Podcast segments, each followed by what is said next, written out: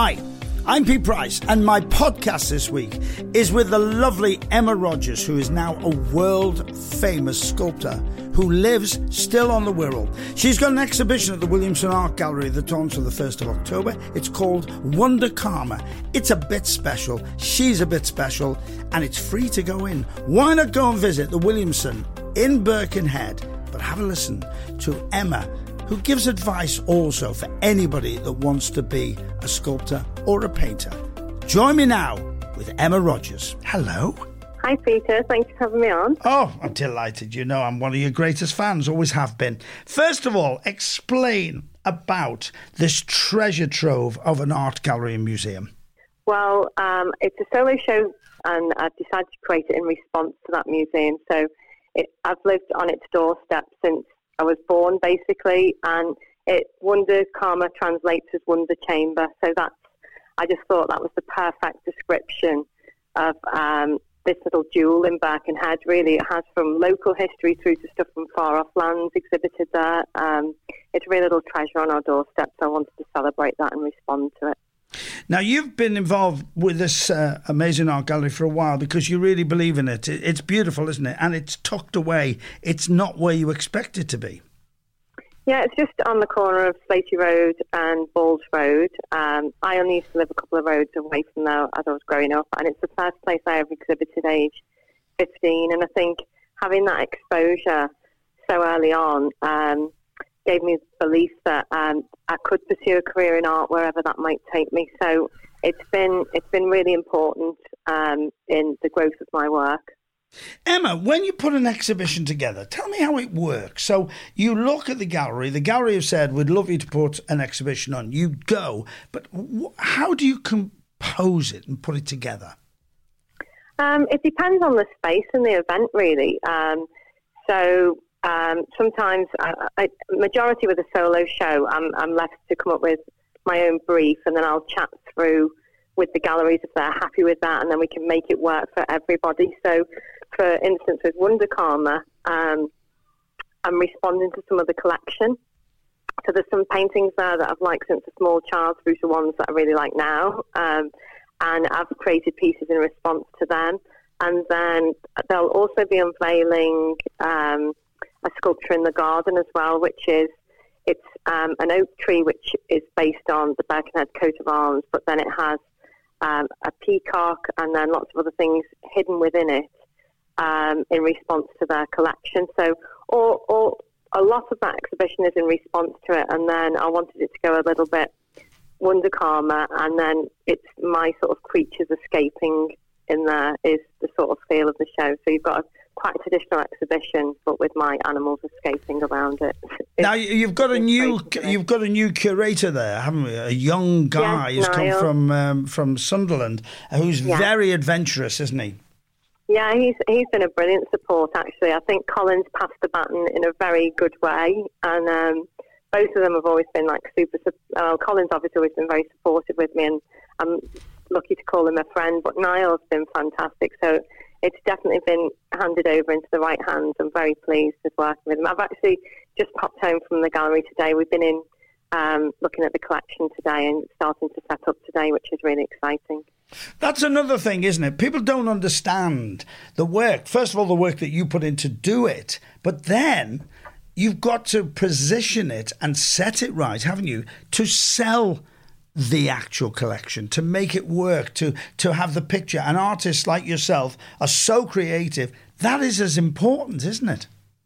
Yeah, I mean, I started making the pieces for this show two years ago. so um, yeah, so there's there's the creative side of making the actual sculpture, and then it's through to how you dress it in the gallery, um, from positioning to the work and explaining it, and also um, through to you know, the advertisement of it and the catalogues, how all that translates as well. So it's it's not it's not just the making aspect. There's lots of other things, but that's quite exciting as well, seeing it all come together with the narrative. If you've just joined us, I'm talking to Emma Rodgers. We're talking about a new exhibition at the Williamson Art Gallery and Museum, uh, which is on till the 1st of October. I know uh, you will want to talk about this because I've never seen you as excited, uh, and you get excited over some of your works, but the lady you created in Wales, tell us all about it. So that's um, Elaine Morgan, um, and um, she was famous for her writing. She did a lot of writing. She had two very diverse careers.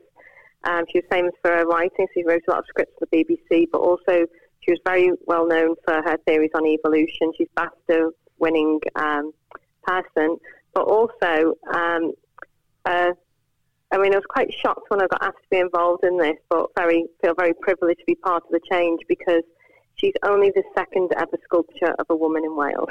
Yeah, it's so, incredible. It's incredible. So that's kind of shocking, but really nice to be part of the change. And the Monumental Women team have been incredible with that, really, really pushing it forward. So they're I think there's going to be another one unveiled um, towards the end of the show as well. So they're really trying to push that through to make change. Emma, as an artist, I mean, you created it's a beautiful horse uh, outside the uh, Salford uh, Town Hall, and you launched it with this amazing video of you walking with a horse at early hours of the morning.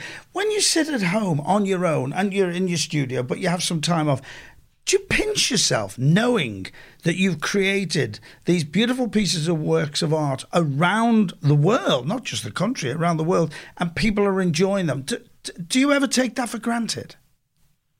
Um, I just feel very privileged to be to have the, the job I have. Really, I get to do. I mean, it can be it can be long hours, and it's. I mean, you see me mainly in my scruffy overalls, I think, Pete. Yeah. But um, but you know, I feel very privileged to be able to do it be doing something that I love every day of my life. I mean, that's that's quite rare. So, um, and it's always lovely when people take, it, you know, for public art, when people take ownership and it becomes part of that environment. Then you know you've done your job. Then, so that's that's lovely. Now, if you were a writer. They say that um, you can be very, very lonely uh, as a writer. Is it a lonely profession that you're in when you're working on a piece? Um, the research, and um, I'm in the studio a lot on my own, and, and, and obviously uh, when I'm researching the background on a piece that I'm making, that's quite isolating. But um, but then I'm in the foundry with a whole team around me on other days, so it's it go, it's kind of all or nothing really with my career. Um, you're either in a in a group working quite intensely, or so I don't mind. Actually, I'm, I'm okay working on my own as well. I've got I'm, I'm surrounded by pets, so I'm quite happy. you are indeed surrounded by pets. We won't even. That's another interview, ladies and gentlemen. I promise you faithfully. now, I love, and you are the the only artist I know that is I'm really close to. So I've watched all the different styles you've gone. When when when it changes, do you feel this happening, or is it happening sort of by itself?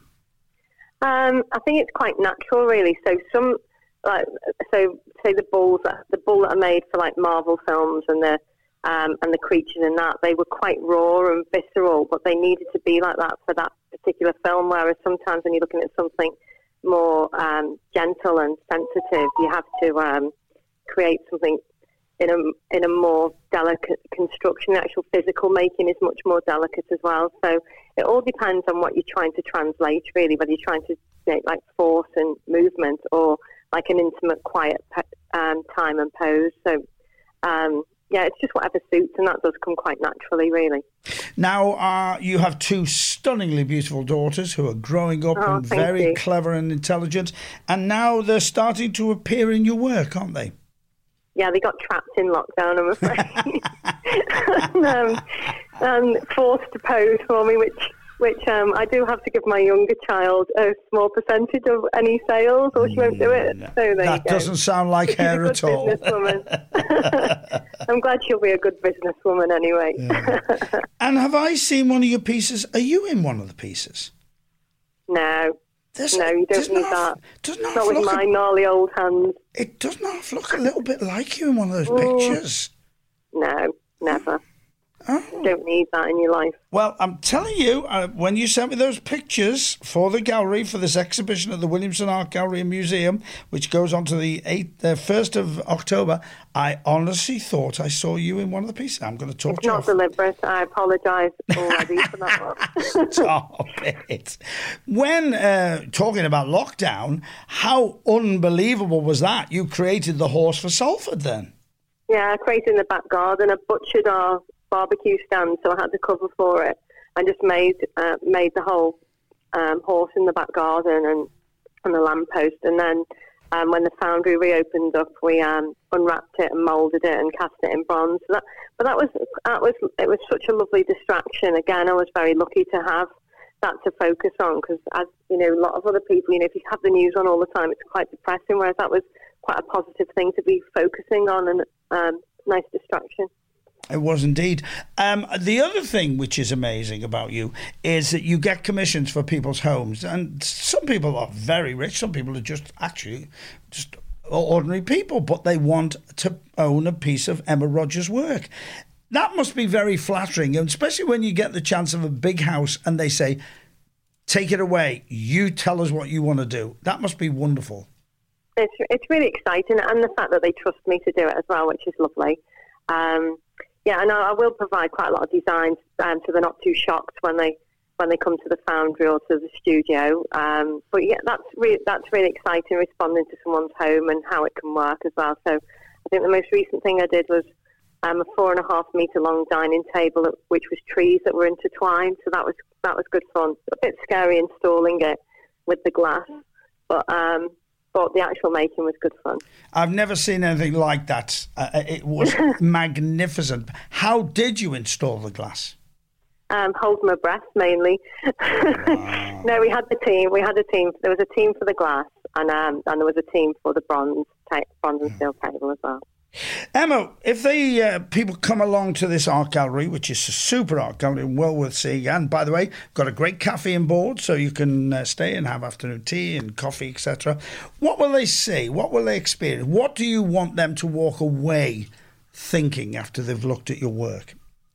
Um, from from my exhibition, um, maybe partly how much it's influenced me on with it being on my doorstep. I want it to be very. I wanted the exhibition to be very positive and upbeat. Um, it's not particularly sophisticated. It's more fun um, and maybe showing how um, how I think some of it. Um, and then again, there's pieces that are in response to the gal- gallery collection because they have been influential on me over the years. So it's quite a mixture, which is what Wunderkammer comes from, like um, Cabinet of Curiosities, like Wonder Chamber. It's a real mixture of um, pieces, but displayed in quite an organic way. You had an exhibition at the Walker Art Gallery uh, with one of your students, Jacob, who you yeah. have taught, and he's becoming an incredibly talented young man, isn't he? Yeah, he's, he's, he's exhibiting all over the world. Um, he's, he's doing really well. I'm very proud of him. Were you pleased at the Walker Art Gallery? Because that's another gallery you walk past and you go, one day will I? And there you are in it. Yeah, it's lovely. Well, I, I started showing there in my, I think they bought the first piece of mine when I was in my 20s. Um, so I'm always very pleasantly surprised to ever be asked back. So I've done a few exhibitions there, but again, it's like going in to see old friends, some of those beautiful paintings and stuff. And again, um, I, re- I chose to respond to some of their collection um, for that exhibition, and it, and it was it was great working with the team there. Have you ever thought of doing a coffee book table of your work? Um, well, my catalogue's getting thicker by the minute. maybe, maybe I should. I'm, I'm, in quite a number of art books, but just not nothing that I've put together myself. Um, I'm just part of quite a number of art um, books, but nothing to put together myself. Maybe, maybe you'll have to help me with that one, Peter. Emma, tell me, what advice would you give to somebody out there who is a frustrated artist, a frustrated sculptor? Um, what would you say to them?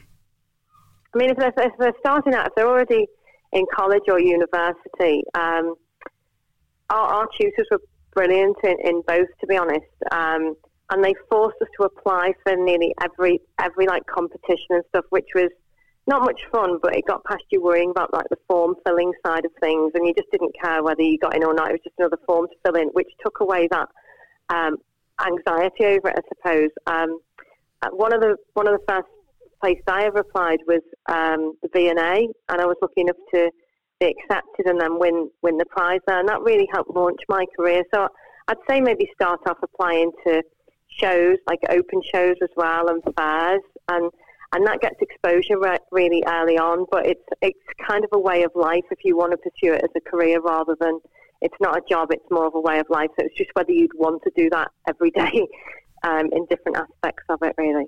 It's not cheap either, is it, to do? No, I mean, I have to really think about which pieces I'll get cast in bronze because that is that's very expensive if it's not going to be sold quickly as well. It's a big outlay, um, but then the process is so in, uh, intense as well. You can see where that goes, but yeah, I, I'm very conscious which pieces I get cast in bronze, which will translate, and which I don't. So that side of things is expensive. Are you back around the world again now after the pandemic, or did that cause any problems for you with the art um, galleries that you're in New York, etc.? The, the galleries in America were still open, which was bizarre. So I still shipped some things there. Everywhere else was was very quiet. So there was no point in even trying. Most of them weren't open at all. Most of my galleries um, during the pandemic, it's all opening up back up now. So I'm I'm traveling again now. So that's good. So the exhibition, uh, people are going to come along and see it, and it, it's an exhibition that it's just art is it's well, it's first of all, it's there for everybody, isn't it?